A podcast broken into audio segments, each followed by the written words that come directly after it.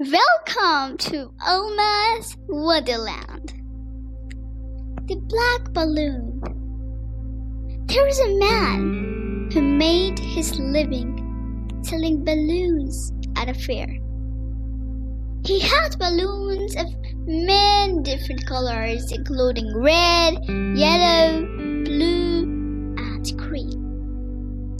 Whenever business was slow, he would release a helium filled balloon into the air.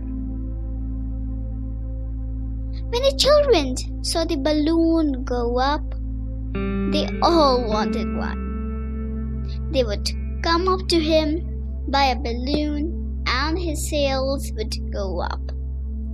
All day he continued to release a balloon whenever the sales slowed down. One day, the balloon man felt someone tugging at his jacket. He turned around and a little boy asked, If you release a black balloon, would it also fly? Moved by the boy's concern, the man replied gently, Son, it is not the color of the balloon.